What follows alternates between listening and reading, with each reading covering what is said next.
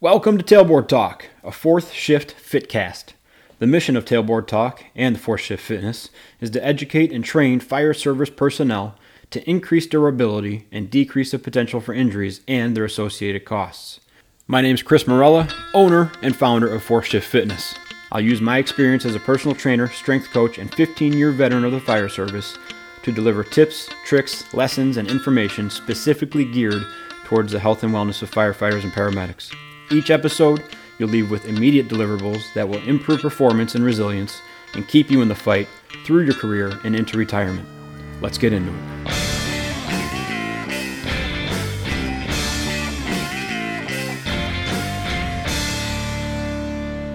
What's up, everyone? Welcome back to Tailboard Talk, a Fourth Shift Fitcast. I'm Chris, and today we are talking to Dr. Scott Forbes.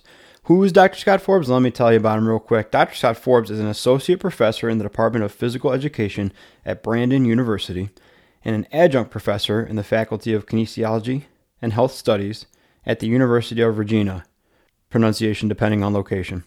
Dr. Forbes has completed the International Olympic Committee Diploma in Sports Nutrition and is a clinical exercise physiologist and performance specialist through the Canadian Society for Exercise Physiology. His primary research examines various nutritional exercise interventions to enhance performance in a variety of populations. Dr. Forbes has published over 50 peer-reviewed publications, 4 book chapters, and has been an invited speaker at several international conferences. Guys, Dr. Scott Forbes is literally an encyclopedia of science, especially in the field that we're talking about today, which is a product, a supplement, and a thing that I've actively avoided just until about a year ago when he finally changed my mind on it. We're talking about creatine, what it's good for, what it's great for, and why firefighters and first responders should really be considering it as a supplement that they should be taking. We're going to jump into the interview with Scott giving his bio, and then you'll see it'll spin off into a pretty awesome conversation. I hope you enjoy it. Here is Scott Forbes.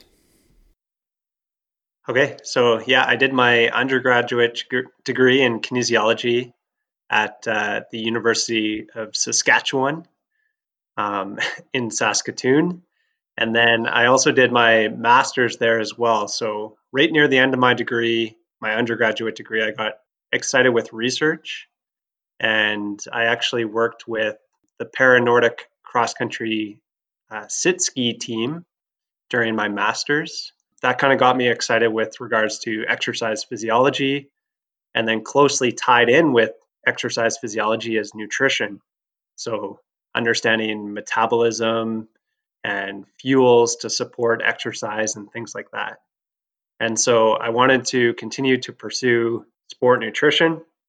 And so I went to the University of Alberta and did a PhD under the guidance of Dr. Gordon Bell. And I actually looked at a supplement known as L-arginine. And that was kind of big. About 10 years ago, people were really interested in that particular supplement to enhance nitric oxide.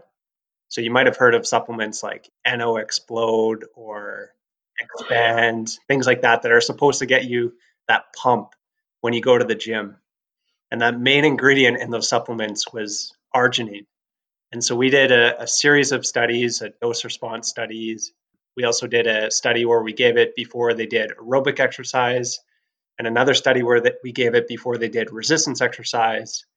And essentially, we found out that the supplement doesn't work. So that was about 5 years of my life trying to find out that this supplement sucks.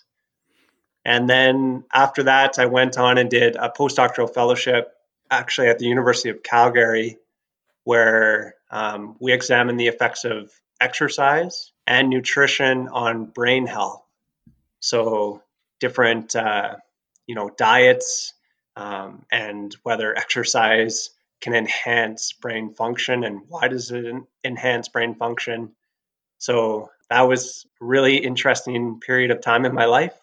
And then from there, I actually got a job teaching at Okanagan College in Penticton, which is probably one of the warmest places in Canada. And they have, nice beaches and lakes and mountains.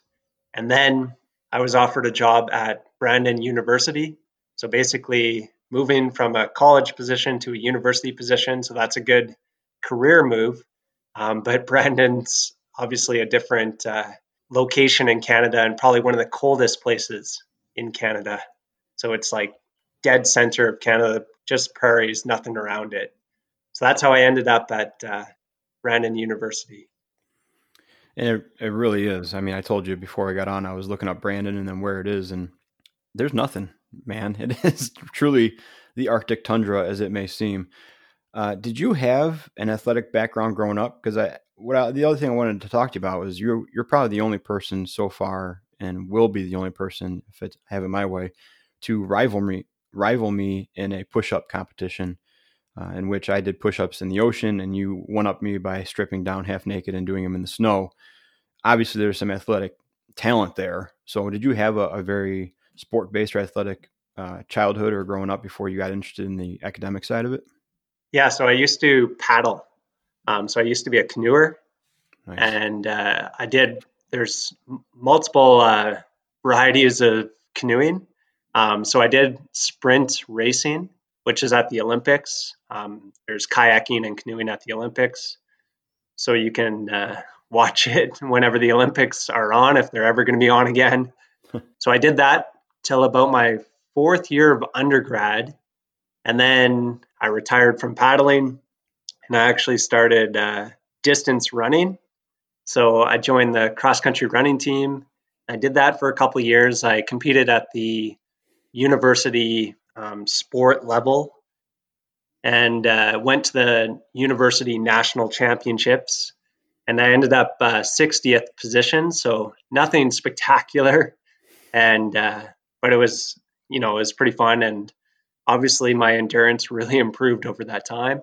And then following my running career, I actually got interested in this obscure sport called canoe polo or kayak polo.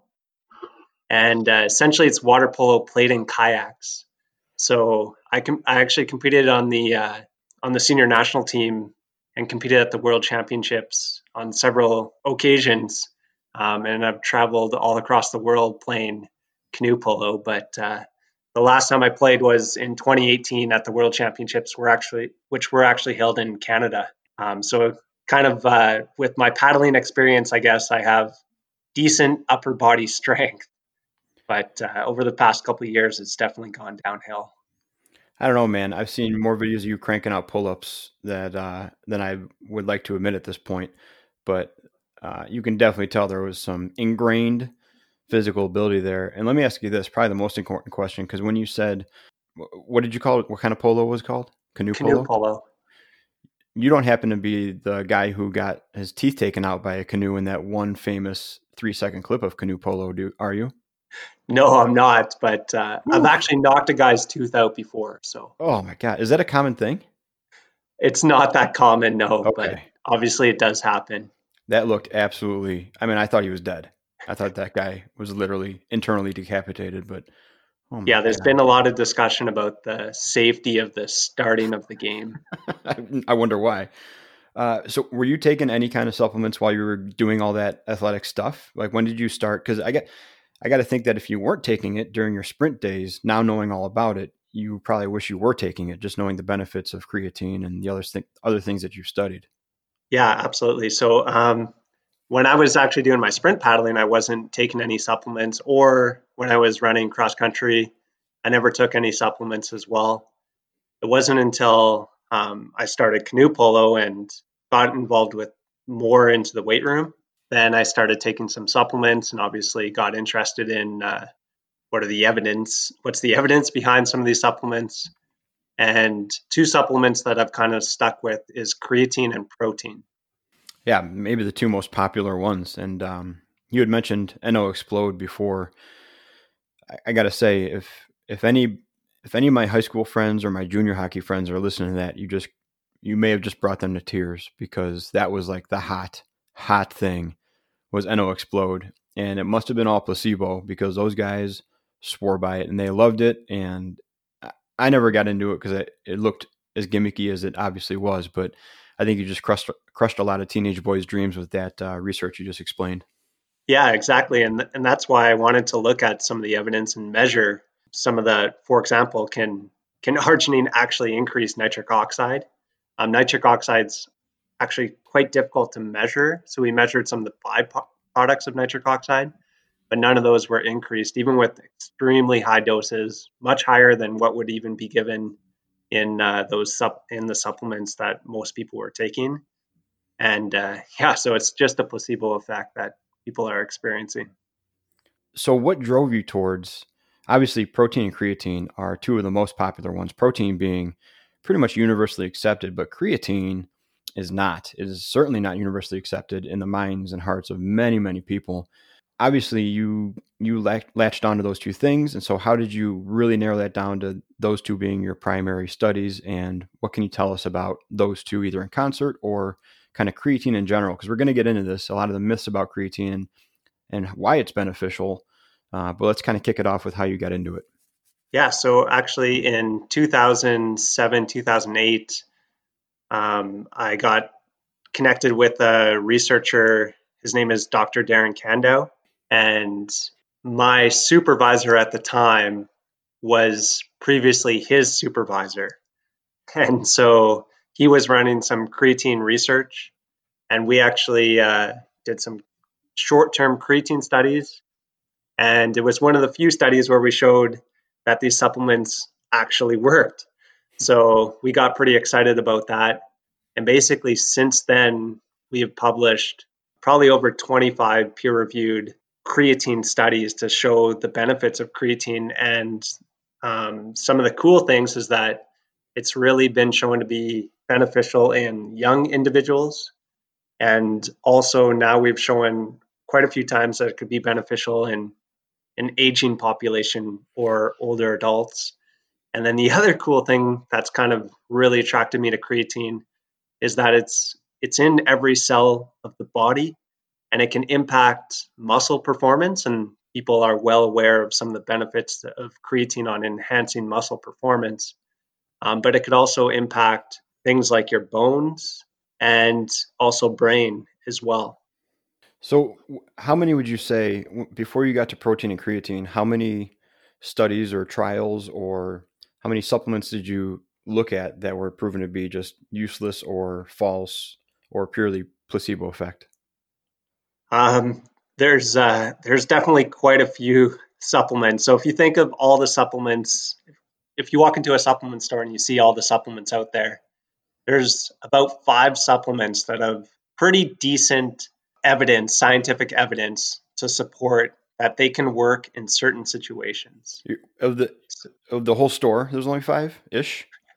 Yeah, exactly. Sweet. Wow. So a lot of supplements don't work. Yeah. And I would say about 90% of my studies end up with a null finding, which means that there's no difference between the supplement or the placebo. Holy cow. So it's always the worst nightmare of a scientist to run a big, long study, collect all this data, and at the end of the day, the supplement doesn't work. Wow. But that happens quite a bit. And I think that evidence it's important as well. Can be just as important as, a supplement does work, because you can save a lot of money by knowing that a supplement doesn't work. For example, L-arginine. I think that's incredibly important. And unfortunately, there's no way that you're ever, ever, ever going to match the advertising budget of some of the larger companies to get that out there. But for the people who are actually interested in it, to have that be available is almost priceless. It's to the consumer to know what is a waste of money and not even worth trying. So I told you before, when I was in high school, creatine was kind of making an emergence, and I had friends taking it, and all they would talk about is how much they were able to eat and how much bigger their muscles felt. But we also had a football coach, and this football coach pretty much condemned it for don't even look at it because it's going to ruin you. And I'm pretty sure he even did a thesis in college on creatine rage and how it's going to destroy you and how it's essentially has all the same properties as a steroid with all the negative effects of steroids if you abuse it. And he was just 100% against it. So I got to tell you, I got turned off by that because I was like, all right, well, even if he's half right, it's not something I'm interested in. Playing hockey, I never got into it. Playing junior hockey, guys were taking all kinds of stuff. I never got into it. All kinds of over-the-counter stuff. Never got into it. And I really, just after seeing you and Annette talk about it on social media for the past couple of years, just started taking it this past year with protein after I work out. And then when I think about it, if it's not workout day, I'll try to take it. But I got to think that a majority of the population has heard the first half of that message and does not get the second half of it from actual educated people like you. So why don't you run through some of the most recurring or annoying or consistent creatine myths that you think are out there? Yeah, so there's definitely a lot of creatine myths that are out there, and for whatever reason, it's been given a bad rep. So some of the most prominent myths out there for sure is that creatine is an anabolic steroid. That's far from the truth. It's actually made up of 3 amino acids. So amino acids are the building blocks for protein. So arginine, glycine, and methionine are the 3 amino acids. Everyone produces creatine within their body, but you can also get creatine from food sources, things like poultry, red meat, and fish. So those are 3 food sources. Or, of course, you can supplement with creatine. Go to the store, get some dietary supplement, and you can ingest that as well. So creatine is not an anabolic steroid. So that's one myth that we need to break, and that's not true. It's a very important one. Yeah. Very important one. So the other one is that creatine can cause kidney damage or renal dysfunction. Again, there's no evidence to support that. So one of the byproducts of breaking down, so if you take creatine, you get creatine within your body, and you break down creatine, it produces creatinine, and creatinine has been used as a marker of kidney damage. And so if somebody takes creatine and then they go to their physician and they measure their creatinine levels, they might say, whoa, you have some kidney damage. But in reality, it's just because they're consuming that supplement. So they need to understand kind of the context, and that's not an indication of kidney damage. There's other ones as well, like creatine causes hair loss or baldness. So that's another kind of myth that's been, mentioned several times. Wow. And there's actually there's a study in rugby players where they show in the creatine group that there's an increased conversion of testosterone to dihydrotestosterone, or DHT. And DHT has been linked to male pattern baldness. Oh. So because of that study, everyone says that creatine causes hair loss or baldness. But importantly, in that study, they didn't measure hair loss, and the conversion from testosterone to dihydrotestosterone, although it was higher in the creatine group, it was all within normal ranges. So it could have just been normal biological variability within that data. And also that study has never been replicated. So don't worry about your hair there, Chris. You won't lose it. Oh, it's already going. I mean, at this point, I'd be happy if it did go, so I could just shave my head all the way and it'd be easier. Yeah. So who is vilifying this stuff? Like, does there seem to be a witch hunt for creatine where they're just willing to make any correlation back to it to try to, there's not big creatine out there trying to do stuff like there was big tobacco or anything. So what's the underlying thread of why creatine should be so bad? Why do people want to be so bad, so badly? I have no idea. If I knew that answer, I would be able to solve this problem pretty easily. Jeez. I think it's just little things over time that eventually lead to, big misconceptions. And this is one of the supplements, I guess, that's been linked in with like steroids, and that it's bad for you. And for whatever reason, that's kind of kept on over the ages. So yeah, we need to basically break these misconceptions that creatine is actually bad for you, because there's a lot of good that can come out of creatine supplementation. Yeah. And I like I said, I fell for it and I believed it wholeheartedly and avoided it on purpose for the past couple decades, and I'm not happy that it took me this long to find the truth, but I'm happy that I have some resources in you and Annette now to put me in the right direction. It's so misunderstood that just yesterday you published something that essentially said creatine is what was the terminology that was used? It was generally safe? Yeah, generally recognized as safe. And so that was just released from the United States FDA. So they basically classified creatine monohydrate as, it's called GRAS, or generally recognized as safe. So that's pretty strong evidence that creatine actually is safe.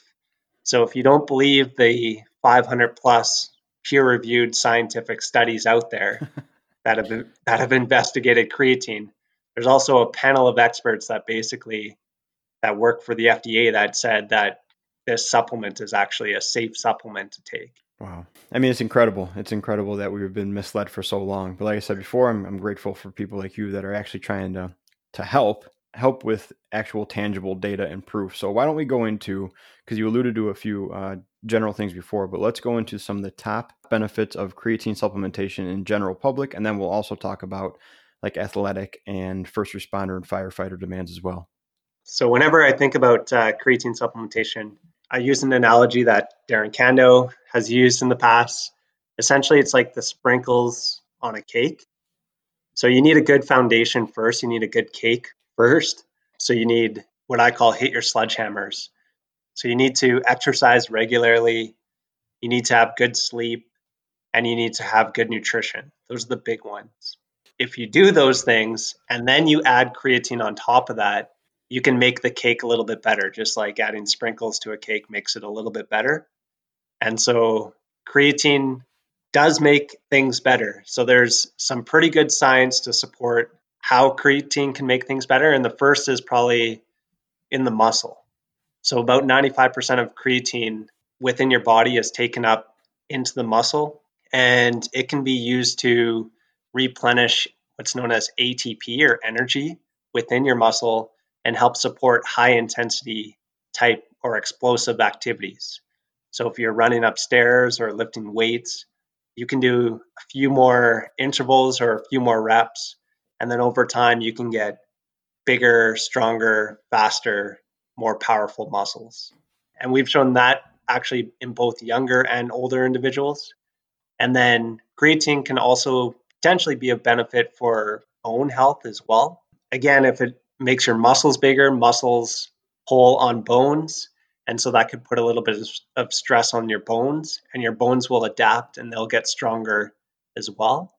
And there's also some interesting studies where they had cell cultures, and they had, within those cell cultures, they had osteoblasts, and those are the bone forming cells. And then they sprinkled in some creatine, and it increased the activity of those osteoblasts.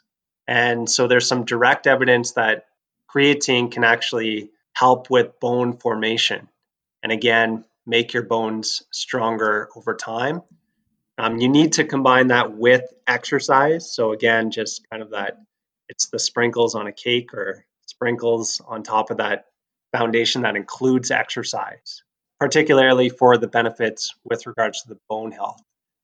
And then we've also done some research that shows some of the effects of creatine on brain health as well.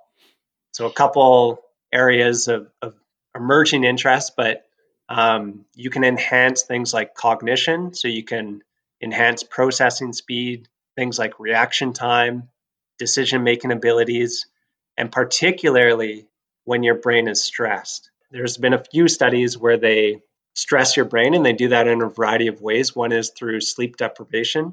And they've actually shown that if you're sleep deprived, but you take creatine, you have less of a negative impact that the sleep deprivation would have done on your cognition. And they've also done studies with mental fatigue as well. And again, creatine was a benefit in those situations, or hypoxia, which is just a low amount of oxygen. Again, creatine was a benefit in those situations with regards to brain health and cognitive function. There's also some rat research and a little bit of human research, although it's very limited, that creatine potentially could be neuroprotective. So if you have a traumatic brain injury, for example, the impact of that traumatic brain injury would be lessened if you were on creatine. Well, you definitely hit on a few things that are just right up the alley of the first responder, which I'm glad you did, because I think when most people think creatine, obviously they think muscle growth and development and power production, but the mental and cognitive side of it, especially when sleep deprived or stressed, is kind of our wheelhouse. So I'm really glad you mentioned those things, because that's more likely the scenario for a lot of first responders right now than using it for, I don't want to say a performance enhancer, but using it to build up their muscular capacity is probably secondary to supporting their cognition and their mental health during these really, really stressful times. Yeah, absolutely. So I think it's the perfect supplement for firefighters. And again, yeah, the reason is it can enhance muscle performance. So that's if you need to, you know, run into a burning building or something like that and lift something heavy or sprint upstairs, this supplement can enhance those activities. But it could also make you think a little bit more clear, especially in those stress situations, which obviously running into a burning building or whatever the situation is would be very stressful. And then also it being beneficial during sleep deprivation. Again, that's very common in firefighters for sure, to be sleep deprived and to have their sleep, you know, broken up at night and things like that. So this is like the perfect supplement for firefighters. It sounds like it. It sounds just almost custom made for us. Is there a way, and you're not anybody's doctor, when I've been talking to you and Annette, you've given me just generic suggestions on like, make sure you take it with either protein or you take it with carbs. Don't just take it alone. You mentioned that it was in basically animal meats like poultry, beef, and fish. Is there a way that it's more beneficial compared to other ways that it's less beneficial if we're going to take it for like the cognitive ability and the sleep deprivation protection? Is there more of a suggested way to ingest it then, or get our hands on it? Yeah. So unfortunately, we don't actually know. There's not a lot of research with regards to that. There's a lot of research looking at the effects of creatine and taking it different ways to enhance the uptake at the muscle level. But less is known with regards to the brain. So there's some thought that it actually might take a higher dose to get an increase in the brain. Your brain can actually form creatine on its own, whereas your muscle can't. It has to take it up from the blood, whereas your brain can actually form its own creatine. But creatine can also cross the blood-brain barrier as well. So if you do supplement with creatine, you can increase the amount of creatine within your brain, and typically it's about 5 to 10%, but at the muscle level, it's about 20% increase. So it's much more robust at the muscle level than it is with regards to your brain. We know that the vegetarians, for example, obviously don't consume red meat, so they typically have lower amounts of muscle creatine, but there's actually been studies to look at vegetarians versus omnivores or individuals that consume meat, and the amount of creatine within the brain is essentially the exact same. So your brain has this greater ability to control how much creatine is within it, and it doesn't seem to be as affected by dietary sources of creatine. So there's a lot that we don't know. We don't know the exact dose or what dose you need to consume to get those benefits within your brain. And yeah, we definitely don't know if that dose changes when you're sleep deprived versus not. So there's a lot, whether you're young or old, we're not too sure if those change, but at the muscle, we have pretty robust evidence to give you pretty solid guidelines associated with how to increase creatine content within the muscle. So, and where should people go to find those recommendations, and what's a good resource? Because obviously if you go to your general practitioner, they may not be up on this latest stuff. What resources would you point someone towards if they're looking to get interested in taking it? Probably the best place to look is, it's called the International Society of Sport Nutrition. And they published a position stand, which is essentially an article where they brought in a whole bunch of internationally renowned experts, and they came up with a consensus on creatine, and it's all evidence-based. So they have all the citations kind of linking to each statement that they make within that particular article. So that's probably one of the first places I would go and I would read that position stand paper. So it was published in 2017, so relatively recently, but I will tell you exactly, you know, how much to consume, when to consume it, consuming it with, you know, different food sources, whether that can impact the creatine uptake, the impacts of creatine on muscle health, and also on brain function, as well as discussed in that position stand paper. And what's the organization that put that out? That's the International Society of Sport Nutrition. Awesome, man. And I'll make sure to link that actually in the show notes. It seems like there's a lot of positives to creatine. Obviously, there's got to be some cautions that come with it, or some, hey, pay attention to this things, or even some warnings that come with it. So what have you found to be things that people should pay attention to or be cautious of when they're looking to get into creatine?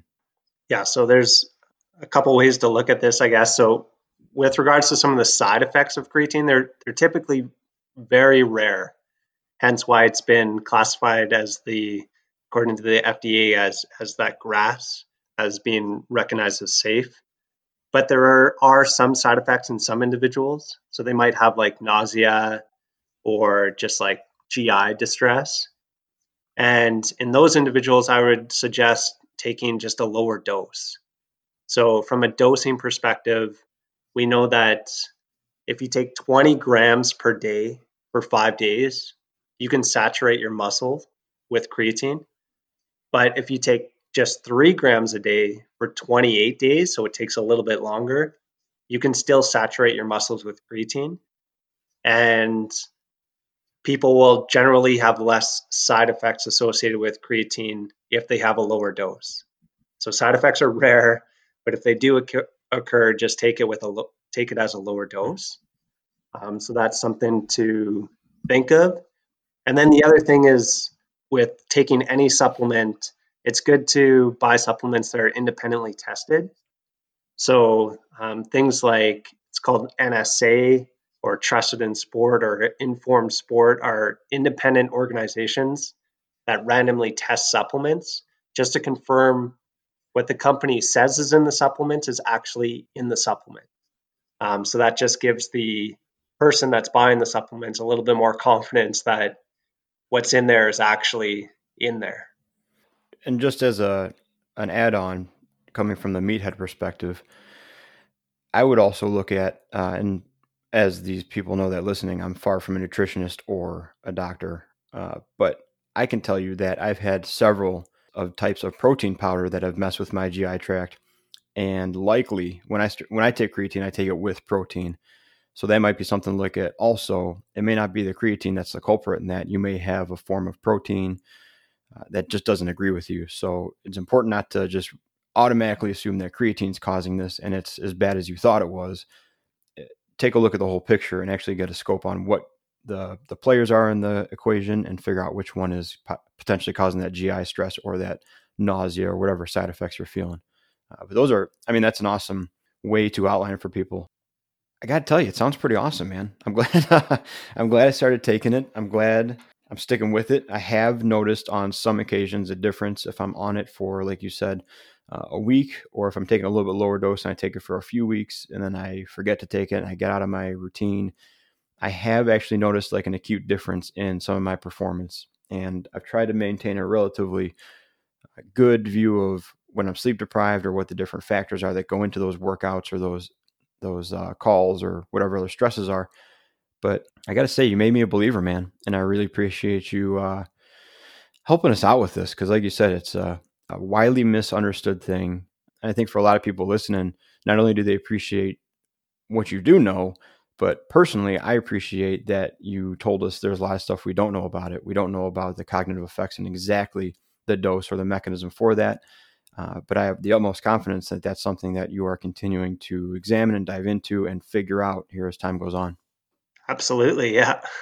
So is there any, besides the ISSN paper, more pedestrian or more digestible for the regular person, or where would you point just the average Joe that comes to you and says, hey, I'm thinking about creatine, point me in the right spot. Where should I go to learn more about it? Yeah. So I would, even for the average Joe, I you know, I enjoy the research and the scientific side of it. But sometimes you need to go and find blogs as well. Mm. And so I know Annette Zapp has a blog, and I actually wrote a blog for her on creatine supplementation. Awesome. So where I talked about all the kind of, you know, how much to consume, when to consume it, some of the potential benefits of creatine supplementation. So there's an easily digestible blog from that perspective. So maybe go there, go check out Annette Zapp's website. Yeah. And I'll definitely talk to Annette, and we'll have her repost that when this episode comes out, so we can go full circle with this thing for sure. Is there anything you want to leave us with? Any takeaways? Of course, we can shout it from the mountaintops again that creatine is not a steroid, but what would you like us to leave this interview with? I just want people to know that creatine has consistently in the literature and science been shown to be effective, and it can enhance muscle, bone, and brain health. And so there's different kind of avenues where creatine can be a benefit. The side effects are very rare associated with creatine, and it's one of the safest supplements out there. So I think some people should consider supplementing with creatine, but I think a lot of people they have this perception that if they take creatine, they're going to have this really profound effect. But just think of it as sprinkles on top of the cake. It's going to make it a little bit better, and it's not going to have this massive effect. You're not going to put on, 10 pounds of muscle just because you've started to supplement with creatine, but it's just going to make your strength a little bit better, your muscle performance a little bit better, enhance your bone strength, and could also enhance your cognition as well. It's all great stuff. Thank you so much for sharing all that. And I'm going to link all the stuff that you, especially the ISSN paper, I'll make sure to link that in the show notes, and I'll link really anything else you want to prove that this is a useful thing for people to have. If people want to reach out to you or contact you or anything like that, where can they find you? Probably the best is on Instagram. So Scott_Forbes_PhD. And that's where I post a lot of science with regards to creatine supplementation, but I also try to respond to direct messages as frequently as possible on Instagram as well. Awesome, man. And yeah, I'd like to encourage everybody, if you have questions about this, because I did, that's why I wanted to have them on, reach out, go to the ISSN website and find that paper. Like I said, we'll link it, but talk to Scott. Get rid of that mindset that we kind of got trapped in, that creatine is bad for you, or it's going to give you these terrible side effects, or whatever your negative outlook is on it. I think it's time to take a second look at it. So Scott, I really appreciate it, man. I hope you enjoy the All Canada division in the NHL this year. That is going to be an absolute monster of a season you guys are having up there. So I hope you enjoy that. I hope you enjoy your endless winter. And once again, man, thank you for coming on and sharing all your knowledge with us. Thanks, Chris.